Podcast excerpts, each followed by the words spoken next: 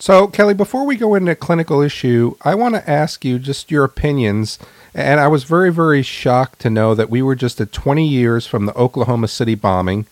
And yeah. it was something that was, you know, and I thought when I heard that this was coming up 20 years ago, this was really the catalyst, I think, for the start of the bombings of buildings. Even though uh, Timothy McVeigh wasn't, uh, you know, from outside the United States, but you know, a couple years after is when the terrorists put the the van bomb into the World Trade Center, and then subsequently, a couple years later, as nine one one happened. But I, I just mm-hmm. want your thoughts on 20 years now since the Oklahoma City bombing. And one of the things I had the opportunity to go down there and see the bombing after it happened. I was I, I was going from Boston to Wichita Falls, Texas. So I said, you know what? I've never traveled on a bus before. Let me try that. I'll never try it again. And but we stopped in Oklahoma City, I had the opportunity to go over and see the bombing site, and mm-hmm. I was mm-hmm. amazed by the devastation as well as the devastation of the buildings around uh, that yeah. building. But you know, just in remembering of the 20 year uh, of this horrific uh, event, uh, just share a little bit of your thought.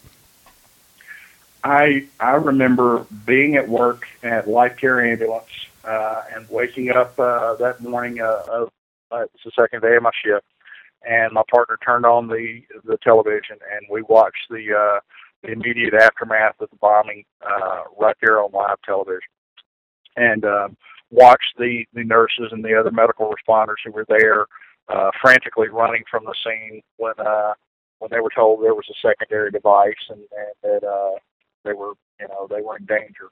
Um, and uh, you know, the survivor guilt hit me really hard. Um, I don't know if survivor guilt's the the uh, the correct term for it, but what really struck me was is you know, damn it, I ought to be there. I'll, you know, I could, God, these people need some help up there. Um, wonder how quick I could get to Oklahoma City. I think that's a natural response of most EMS and public safety professionals they see that sort of thing is uh you know our our urge to help uh kicks into high gear.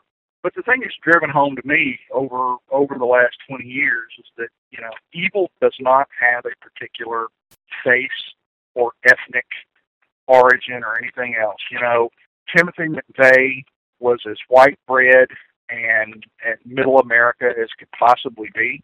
He didn't look evil. He looked like one of us. He was, you know, the man was a soldier at one point. He was served served in our our country's military, and for whatever reason, he went off the rails and thought that killing 168 innocent people was an acceptable response to his grievances with the U.S. government. You know, I mean, he had issues with the way you know the government and the ATF handled the the Waco Branch Davidian compound thing, and, and uh, you know I think a whole lot of Americans did, and, and we that was really botched, and and uh, but I don't think it's it was Ruby. Uh, it was Ruby Ridge too, wasn't it? What have something Ruby to do with Ridge Ruby Ridge before yeah, that? Yeah. You know when Lon Horiuchi, you know, shoots the woman holding a baby and and still expresses no remorse over that. Uh, that's a that's a hot button issue for me that I'll I'll just leave alone for right now. But I think the man got away with legally sanctioned murder, and and then on top of it, you know, to save a bunch of kids at the Branch Davidian compound, you know, they had to burn them alive. I, I think there's something really really wrong with the government's response. But I'm not going to go blow the building, you know, and and you re- if you remember at the time, what was the major speculation? This was an outside terrorist event. They were looking for, you know, Islamic people as their persons of interest, and, and that's who they were looking for early on. It turned out one of us. It was a domestic terrorist. Right. And Hemingway said that all evil starts as innocence, and that's probably that. You know, I agree with that. You know, the the bitterest of people are are disillusioned idealists, and and and McVeigh's case, you know, it, it, it led to a, a horrific act, and um, I think we're going to continue to see that thing, Chris. I don't, I don't think we will ever get rid of or be able to effectively shield ourselves from those people in society.